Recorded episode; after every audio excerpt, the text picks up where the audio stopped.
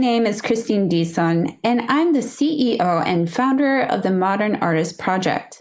Today, I'm with Dr. Julia Lougheed, newly appointed executive director of the New Works Project, a nonprofit organization dedicated to making new music more accessible to wider audiences. She also serves as adjunct professor of clarinet at Scottsdale Community College and Paradise Valley Community College. She also is the event coordinator for the Fine and Performing Arts Department at Phoenix College and production manager for Oh My Ears New Music Festival. Thank you, Julia, for joining us today. Thanks for having me, Christine. I'm excited to be here. So, I know I've already talked about your jobs, which is great, but I'd like to hear more about your background and what inspired you to pursue a career in the arts. Sure. So, as you can see from the lengthy list of job titles in my bio, I do a lot of different things. I like to think about it in my brain as kind of a three tier their three facet career. Um, I'm a performer, I'm a clarinetist, and I get a lot of work, especially playing music by living composers around. And uh, I'm an educator, so I teach I teach college students at PVCC and SCC, Paradise Valley Community College and Scottsdale Community College. I also have a small private studio of students who come to my apartment, and I teach clarinet at Rosie's House, a nonprofit music academy for children. Um, we're kind of a community center that provides music classes. It's a really beautiful organization. And then as an and then I'm also an administrator. So I run Oh My Ears. I'm executive director for New Works Project. I'm the event coordinator for the Fine and Performing Arts Department at Phoenix College, which means I house manage theater shows. I run concerts. I'm artist coordinator for events that happen in the gallery that we have on campus, the Eric Fischl Gallery. So I'm a performer, I'm an educator, and I'm an administrator. And I actually really love the variety in what I do. And that's been a big driving force for me to pursue a career in the arts. I remember being a teenager, I felt like I've always had a lot of feelings. Like that's just kind of me. I'm definitely a capital F when you, when you take the Myers Briggs test and it's like thinking or feeling. My feelings rating is always off the charts. And I realized as an adolescent, I could communicate those feelings through music and people would get it more so than if I were to talk to them. And there's a power that comes with that. There's a certain feeling of power and value that comes from being on stage and being able to communicate feelings that you don't have words for and have people understand them. And that's a big deal, especially when, you know, you're 16 and 17 and you don't understand your feelings, but someone understands the music you're playing. That's really why I started to pursue the arts. Once I started really digging into my study of clarinet performance and pursuing a career as a clarinetist, I realized that I also have other skills for communicating that make me a great teacher. And I have skills of organization and problem solving that make me a really great administrator and can help make things happen. And I figured out it's almost just as rewarding for me to get on stage and play something and have people say that's amazing as it is for me to set up an event and let so and make it possible for someone else to do that same communication as a performer. Or it's just as rewarding to get one of my students to be able to communicate something through music that they couldn't do before studying with me. So I wear a lot of different hats, but I'm kind of fed by all of them. And I love artistic careers because we're all able to do that. No, that's that's really great and it's really inspiring to hear how music allowed you to be able to have it be that medium of communication for you, especially during a time as, you know, as we're all growing up, we're all trying to decipher our emotions, but being able to have a way of expressing them through an instrument, I think really really is great. And what's really interesting too is the fact that you have so many different types, you know, Julia the administrator, Julia the admi- the clarinet teacher, Julia, you know, this. How do you balance it all and what journey that led you to to that? Well, first I'm going to say I don't think balance exists for type A people like myself. I think I don't even aim for balance anymore. What I aim for is when there is work to do, I get it done and I get the thing that needs to get done first first and then I let everything else happen. And then when there is not work to do, I, I, definitely have a work hard, play hard mentality about it. When there is not work to do, I will not be working. You, I take my free time very seriously. I'm very protective of it when it shows up. And that's how balance is working for me right now. It's not balanced. It's heavy work and then it's heavy life, or it's heavy life and then it's heavy work. There's no like, oh, I definitely have a good work life balance in my week. It's like, no, this week was really intense, but next week I'm not working that much. That's how I'm handling that. What led me to pursue so many different hats? I don't know that I have a great answer for that. I know that I love playing clarinet and being creative. And I know that I also love living in a comfortable apartment and eating sushi and going out to hipster bars and having health insurance. And I know that I have skills as an educator and an administrator that can allow me to have a lifestyle that's comfortable for me and set me up to have more artistic freedom in my projects. Like once I started getting administrative work, income was a lot more, it was a lot easier to plan than when I was freelance teaching and being able to plan your income. So I'm finishing up an album right now. I'm in the editing stages of it and I'm already able to think about my next album and what that's going to be because now my income is predictable and I can plan for the expenses involved with that. So that's been really great. I think I am a person who really needs novelty and variety. I, I, feel like for a lot of people hearing how much I do and how many different things, they're like, wow, I would be so burnt out if I was doing that. For me, because everything is different, it helps me to not get burnt out. When I get burnt out of practicing, it's like, oh, okay, I'll go figure out things for my students. When I get burnt out of teaching, I can sit down and make a spreadsheet for the next thing I have to do for my administrative roles. So I think it's like all the different kinds of energy swirling around help me not get burnt out because I can shift my focus as I go instead of just staring straight at one thing. And that's been really great. That helps with the balance too. Again, though, I don't really think balance is real. Um, I just, I think it's different for everybody, but that's how I'm handling it right now.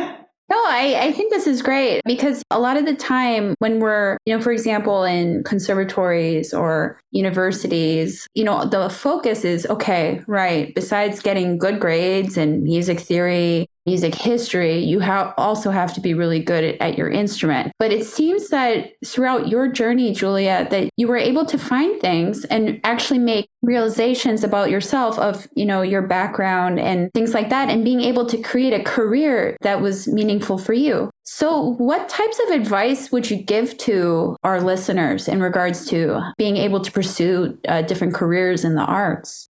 Yeah, I I mean I think that's a thing we need to be giving more advice about. I feel like my mentors who I have nothing bad to say. I have wonderful mentors I'm incredibly thankful for, but for them, I I feel like the message was never overtly this, but it was always kind of stated like, okay, you're a clarinetist, you went to graduate school, you're going to teach, you're going to perform, it's going to be great. And I kind of started looking around and I was like, okay, but I have all these other skills of organization and event planning and communicating and uh, speaking to people about things I care about a lot, which is something I do a lot for New Works Project. Um, we manage consortiums for underrepresented composers. It's one of my biggest passions in my career is getting music by underrepresented composers played more often. So speaking about that comes naturally to me. But I started looking around and going, I got all these other skills while I was getting really good as a clarinetist and teacher. I, sh- I could be using these other skills to do something that helps me put food on the table, plan artistic projects, and also just kind of flexes a brain muscle that I mean, everyone who's close to me kind of jokes that I'm like a husky. If I don't have enough to do, I'll run around the house and eat the couch. Um, so I have that muscle that needs to be flexed of administration. So advice I have for someone who's going through conservatory and is in it right now,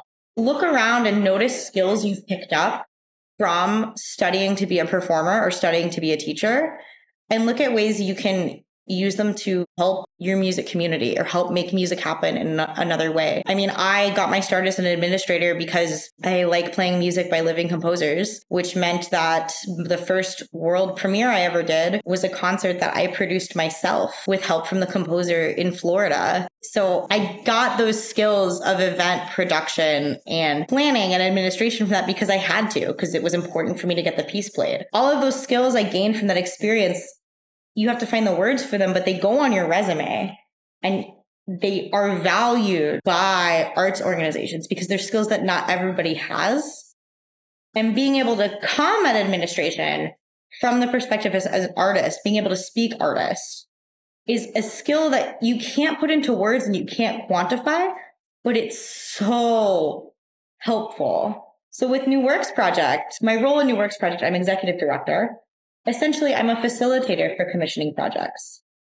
I am also actively pursuing my own commissioning projects as a performer who knows composers. Because I know that side of it and what it's like to be the performer in that relationship, and because I've been talking to, hanging out with, and working with composers for a significant part of my adult life, I'm well poised in that role to be able to communicate with others about it. And I'm well poised in that role to know what needs to get done for help. And I, I feel like both composers and performers trust me a little more because that's what that's my background and that's what I bring to it. And likewise, my job at Phoenix College, event coordinator, I just got done house managing a show this weekend. We did a production of A Doll's House Part 2. Now I'm not an actress and I've never been, but I am a performer and I'm someone that gets all the nerves and all the emotions and all the creative chaos that happens before someone goes on stage. So while I'm house managing and putting out fires involved with opening a show, I'm also someone that the actors and the artistic team can talk to. And it, it, if people like you, you're e- it's easier for you to work with them. If people feel understood by you, it's easier for them to like you. So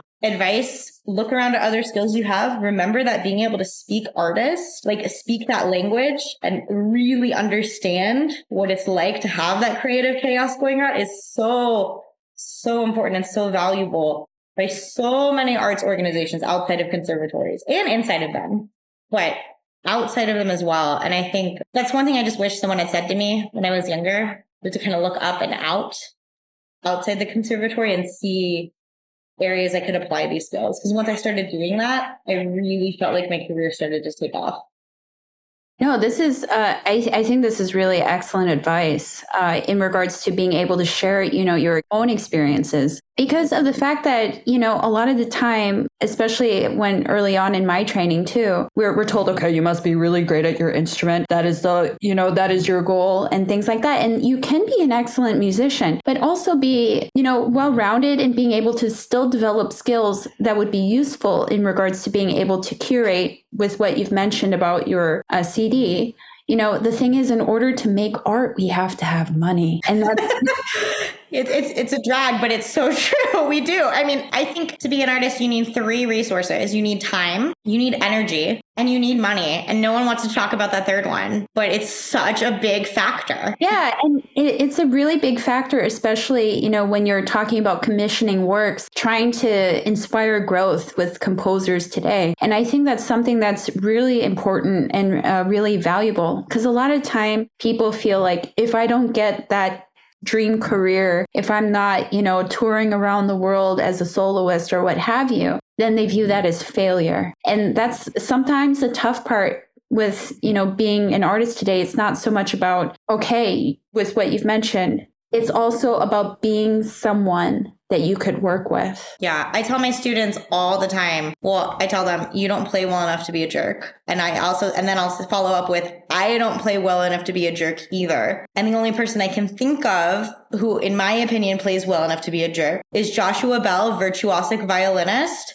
And guess what? I've met him. He's not a jerk. like it's, it's like it's an underrated skill being nice. It's not even a skill, it's an underrated quality in people. Yeah no so uh, when you when when you, i mean it sounds like you you know not only have had those backgrounds but also being able to you know develop the interpersonal skills you know when we talk about talking artists right? So for our listeners can you clarify what that means? And also too how useful it was for you in regards to your own journey? Sure. So when I say like I speak artist or I talk artist or I understand artist, I I really think that artists of any sort, visual artists, actors, dancers, musicians, I really think filmmakers, I think we see the world differently. I know I have people close to me who are not artists and who are more, I mean, I have friends. When I was a sophomore in college, I lived with two engineering majors. Like I'm around people who are very much more science data driven. And I'll go on a walk and I'll come back and I'll be like, oh, I saw flowers and I got inspired and I have to take down this voice memo right now because I got this idea for a piece and I know my friend would do a really good job with this collaboration and I have to write this down right now. I'm going to forget.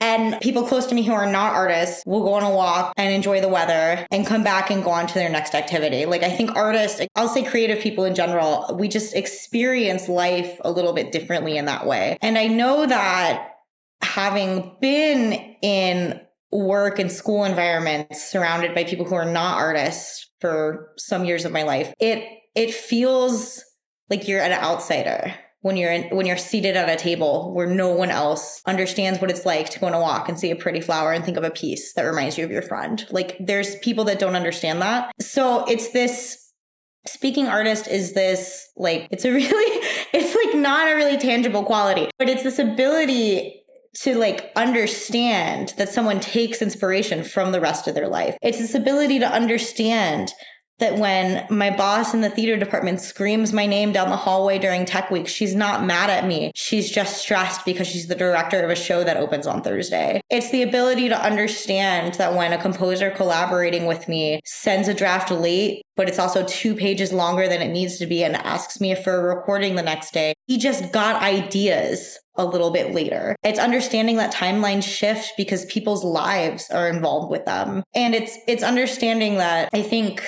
I think a lot of artists are inherently disorganized, but it's kind of an organized chaos, right? It's like I like I feel like most artists I work with are organized about their projects and then the rest of the world or like living in the real world is like second to that if that's going on. So speaking artist is understanding that we have this divide here and knowing the right way to remind somebody that they have to live in the real world and also get their paperwork done in XYZ like needs to happen in order for this to happen. So that's what I mean by speaking artist. Um, my studio engineer, Clark Rigsby, actually studied composition and it's a big reason I really like working with him.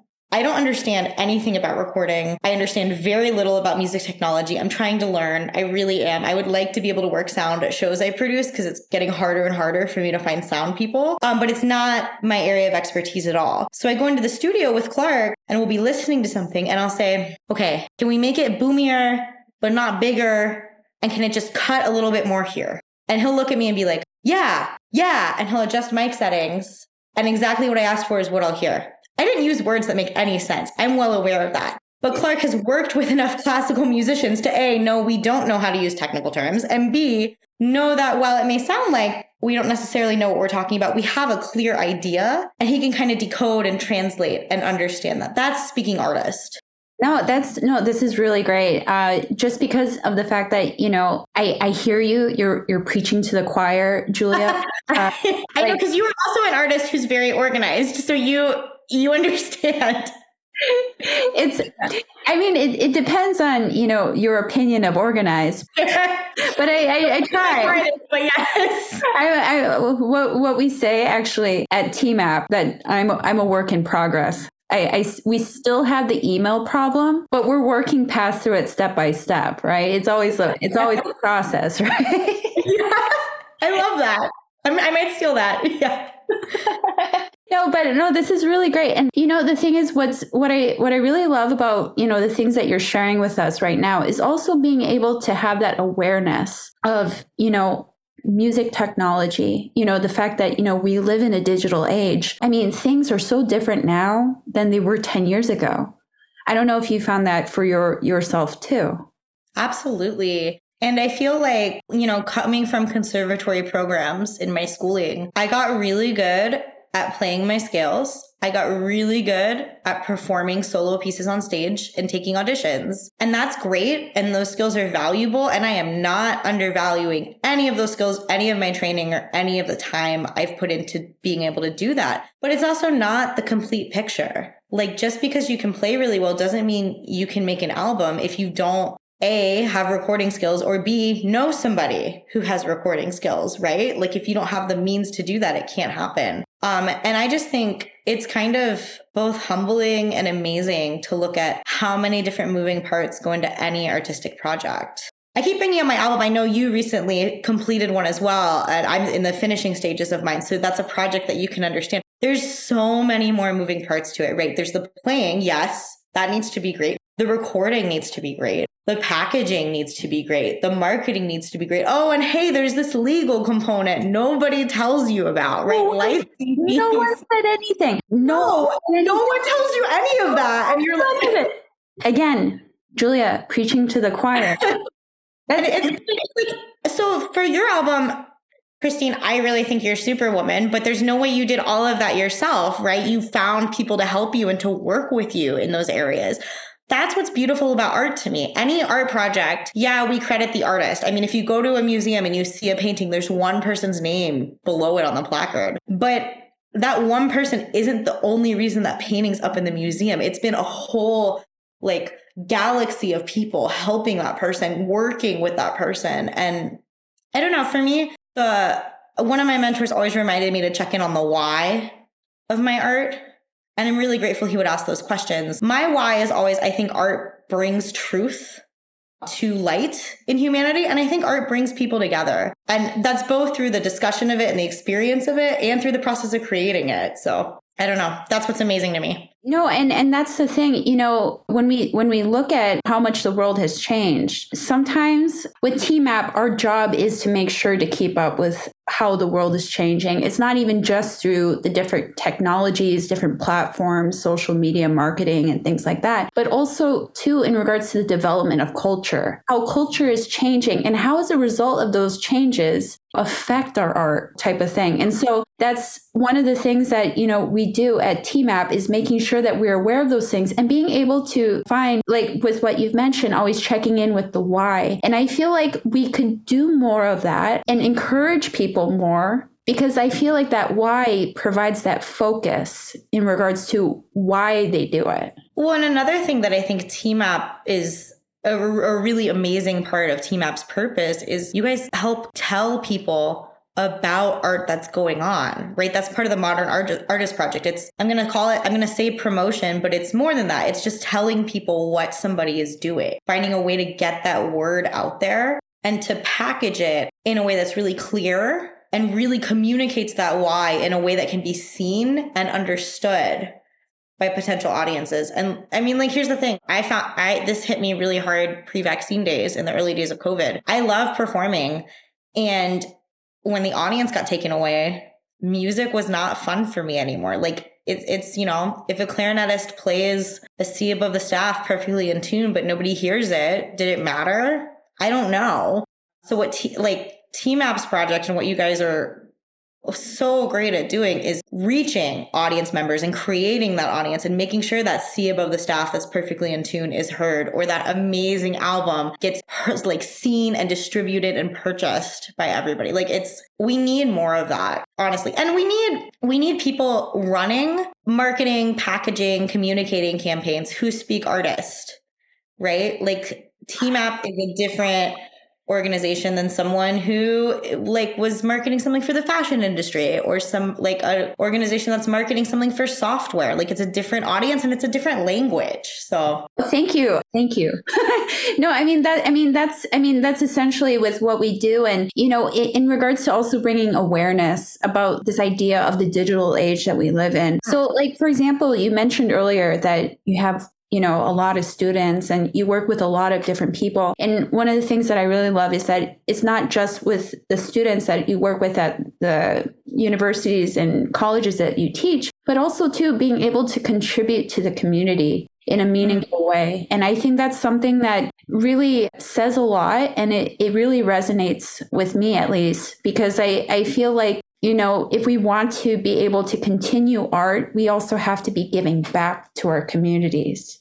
And the thing is, when you invest in your community, your community invests back in you. Working with Rosie's House, I mean, I teach kids it's a community center that provides music classes. I teach kids who music is like their reason for getting out of bed Saturday morning sometimes. Those kids are all on my YouTube channel. They're all like, tell me when your album drops, Julia. I want, like, they're so, they're like my biggest cheerleaders and they're my students. The work I do at Phoenix College, I mean, I'm a staff member there. I'm not faculty. And while I do stuff for the music department, I'm also kept quite busy with the theater department and the art gallery. But like the ceramics teacher who runs the art gallery wants to come to my next show. Uh, my boss in the theater department is always asking me when I'm playing. She wants to come out and see it. She wants to tell her friends about it. Like when you invest in a community and you use your skills to help people or you use your skills to bring art to people that wouldn't have it otherwise, it doesn't go unnoticed and people remember you. And I don't know. I think I live, I, Christine, you can probably relate to this, but I live pretty far away from the place that I grew up in and being able to have something like a family that's the artistic scene in my area has been really powerful and life changing and that doesn't happen if you don't invest in a community. Like you've got to you've got to put down roots a little bit and put art in spaces where it wasn't there. And I, I don't know that's something some of my colleagues don't really feel as strongly as i do about here in the phoenix area but it's it's never i've never invested in my community, my immediate community in Phoenix or my digital community that I have connections through with things like New Works Project or connections I've met at different conferences. Like I've never invested in a community associated with my art and not gotten something back from it. Uh, it's a very much a I'll scratch everyone's back. They will all come around and scratch mine situation. Yeah. and then you've got a massage train going and everyone feels great, right? That's how we want you uh, go a little bit to the left there. Um, I think, you know, this is uh, this is really great. And I think, you know, that's one of the things that goes into, you know, why I really love working with you, Julia, is that that level of awareness, that level of, you know, compassion and empathy, you know, being able to reach out to people that otherwise wouldn't and, and, i feel like that's what we should be doing as artists because a lot of time i feel like sometimes we get trapped in our own bubble in regards to okay i must do this do this do this. And then there's some days where we can't do it right? That we have to you know something's ha- has to change. And i think you know with what you've mentioned i think this is this is really valuable. So do you think when you think about the young artists um, young professionals i mean we're we're young right julie? I mean we're yeah. still young. No we're still young yeah, yeah we're still young but one gray hair a couple weeks ago and freaked out about it. And my community that I'm invested in um, came forth and said, "No, you're still young. You're fine." but Oh, you know, but I mean, when we when we talk about other young people, young professionals, right, that that come after us, that that want, you know, that that job, that career, you know, being able to do art and do art without limitations, right? Because a lot of the time when we have limitations. It's usually financial. It's either that or, you know, there's some difficulties with, you know, attaining spaces, you know, uh, being able to know people and things like that, right? What what would you suggest to those people in regards to, you know, pursuing that career? So once again, I would remind them that to make art you need time, you need energy, and you need money. So if you're in a spot where you're not able to complete a project, or if you're in a spot where I was in about a year ago, where you're not able to think of what project comes next, I would address those three things and do some rebalancing some i call it finding and replacing of things in your life to make sure the whatever's lacking in those three things is getting met and is coming through more so like if if money is a barrier on completing a project find a grant get another job, even if it's temporary, so you can have some more of those funds to do that. See if there's some more gig work you can get. I'm kind of the go to pet sitter, babysitter, plant waterer for people I'm close to. And it used to really annoy me. And then I realized that people are asking me to take care of things that are precious to them. And that's beautiful. But like that work exists. Everybody needs help. So if it's money, find a way to meet that need. If it's energy, this is what I was running into a year ago. Find and replace whatever's draining in your life with something else that can meet the need of money or meet the need of time, but also free up some more energy for you. My job at Phoenix College is a great answer to that because I'm kept very busy. It's 40 hours a week. But because I'm fed from it, I come home and I've got enough energy to pack up my stuff, drive to Scottsdale Community College and go teach. Or I've got enough energy to grade papers for my music history class at Paradise Valley Community College. And when that grading's done, I've still left with enough energy to think about what I want to do for myself as an artist. So addressing that energy component is really important. Addressing the time component, I mean, there are 24 hours in a day and we all have to work. So the time component of that kind of triangle I'm describing here, a lot of that comes down to time management, right? Like like, how are, are you spending your free time? Is it actually that you have no time to practice or no time to research mechanical licensing, fee, licensing fees for your album? Or is it that you spent that time on TikTok? Like, I mean, I love TikTok. I'll be honest. I'm like, I had to get it for I got it to connect with my students more and for recruiting purposes, but now I'm like on it scrolling all the time and I'm realizing it's a time eater. Like you have the ability to reclaim your time within those 24 hours in a day. So don't forget that. That would be my biggest piece of advice for younger younger artists who are feeling stuck in their careers. Another piece of advice I would give is be more open-minded. So I hold a doctorate in clarinet performance and I got that degree because my dream my dream since I was 18 years old has been to be a professor of clarinet at a major university. That is a highly competitive field. There are not a lot of jobs open for it. And since I've graduated, I've gotten one interview for jobs like that. And that's considered successful. Like that's considered she's doing well. Okay, I still want that. I'm probably never going to not want that. But in the meantime, I've started asking myself questions. What is it about that that I want? Is it being in a higher education environment? Okay, there are other ways to check that box. Is it teaching? There are other ways to check that box that I'm able to do now. And is it, you know, is it because you I would have space to do recitals? Okay, how can I, how can I meet that need? How can I get that want? With what I have now. And I think my jobs are weird and it's not anything I thought I would be doing when I was an undergrad clarinet performance major, but I I'm really happy making art happen in the community colleges out here in Maricopa County. I think we serve a student population that's kind of inspiring to me and I love that part of our mission is to make higher learning and artistic practice more accessible to people. Because the thing is, anybody can be an artist as long as, they have those three things I've described, right? So we need to make those three things more available to people so we can get more people making art. And my idea of nirvana is just a place where everyone's an artist and like lit up about it. So I'm all about making those things more accessible to people. So to summarize my advice, make sure you have time, energy, and money to devote to your projects. And all of those are big. And then if your narrow version of success is not working out, take that narrow version and open it up a little bit. Because through, I mean, we're creative people as artists. So we'll find creative solutions.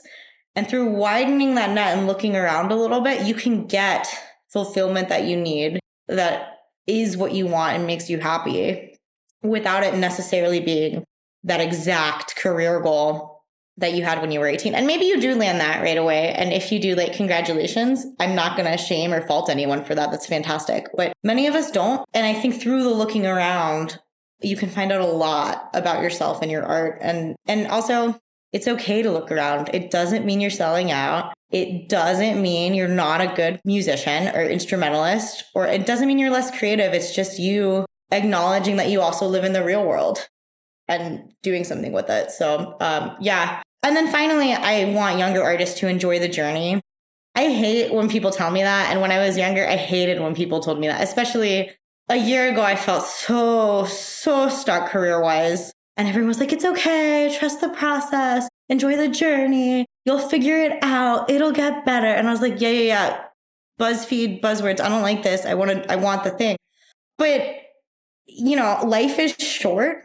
We only have 40,000 weeks in our lives on average. So while it's hard and while being an artist is sometimes the most frustrating thing, and you're like, oh my God, I was smart enough to do anything else. Why did I go to school for music? You got into it for a reason, and this is what it is. So look around and find ways to enjoy the journey. Oh, this is this is really great. And I think, you know, we you've hit on a lot of points that are very useful. And I think very helpful too uh, in regards to you know even reminding myself you know the times that okay i may not be like you know, happy all the time, or I might encounter different frustrations to kind of zen, right? And to really think, am I doing this? like in the way that is productive for me? And i think you know in that in that sense it, it does create that balance i think. No way yeah. create that oh, balance. oh, no, i see what you're saying. Yeah yeah.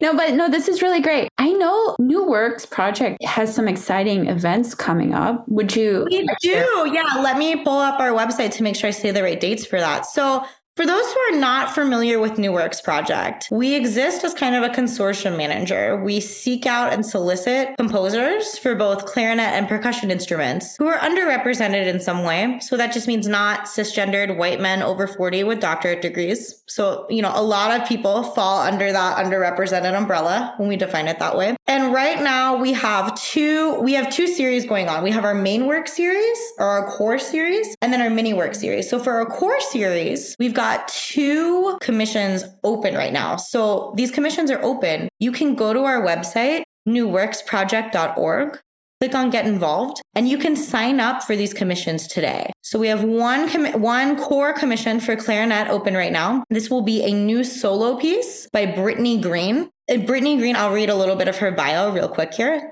Described as cinematic in the best sense, Brittany's music works to facilitate intimate musical spaces that ignite visceral responses. The intersections between sound, video, movement, and text serve as the focal point of these music spaces. So I haven't seen this piece yet, but it sounds like there's multimedia elements in it, which is really exciting in our digital digital age and can be a really good point of interest for bringing new audiences in. So that's Brittany Green's commission. That commission will be completed on January 15th. So if you've got spring recitals planned or would like to have spring recitals planned, as a clarinetist, you can hop over to our website and join that commission today. On the percussion side of things, we've got Emma O'Halloran writing for us. Her piece will also be finished on January 15th.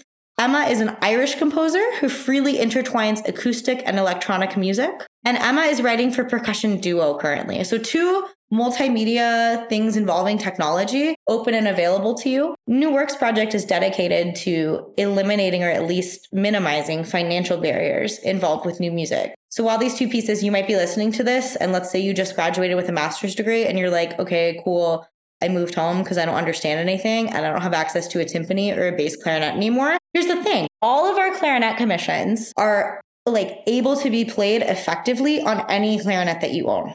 So they can be played just as well on E flat clarinet as your basic B flat clarinet, or I should say B flat soprano clarinet, because it's not basic. It's a very complicated instrument, actually. But you can play you can play any of our clarinet works on any clarinet you have access to and all of our percussion works we ask composers to write specifically for either found object percussion or percussion instruments that one can expect someone to own. So it's not going to be for full timpani set or for the nine octave marimba at your conservatory. I'm clearly a clarinetist not a percussionist by the way but like it's meant to be accessible in that way. There are different tiers you can join but honestly if you just throw 20 bucks at this consortium project and play the piece once, you can have a brand new piece of music. You can be part of a performance that's possibly a regional performance in your area and under a period of exclusivity. These are all words that sound great and exciting and are usually about three to five thousand dollars to obtain the opportunity to do. So what's cool about New Works Project because we work with a consortium model, so a bunch of folks are throwing in twenty dollars at these projects. We pay our composers what their work is worth, and because so many people have paid into it and are performing these pieces, we get them so many more performances than would likely be possible from one person commissioning these composers. So it's something really exciting. Again, both of those commissions in the core series will be completed by January 15th. So if you're sitting around planning out rep for the spring or planning out rep for the summer, I know summer is conference season in the world of art music. Please think about New Works Project. Keep us in mind. Again, that website is newworksproject.org and you can join our consortiums under the Get Involved tab. Wow, thank you so much, Julia, and for joining us today and for sharing your experiences and thoughts with us. We look forward to seeing the amazing things that you continue to do for our community. Thank you so much for having me, Christine. It's it's really an honor to be here chatting with you. Thanks so much.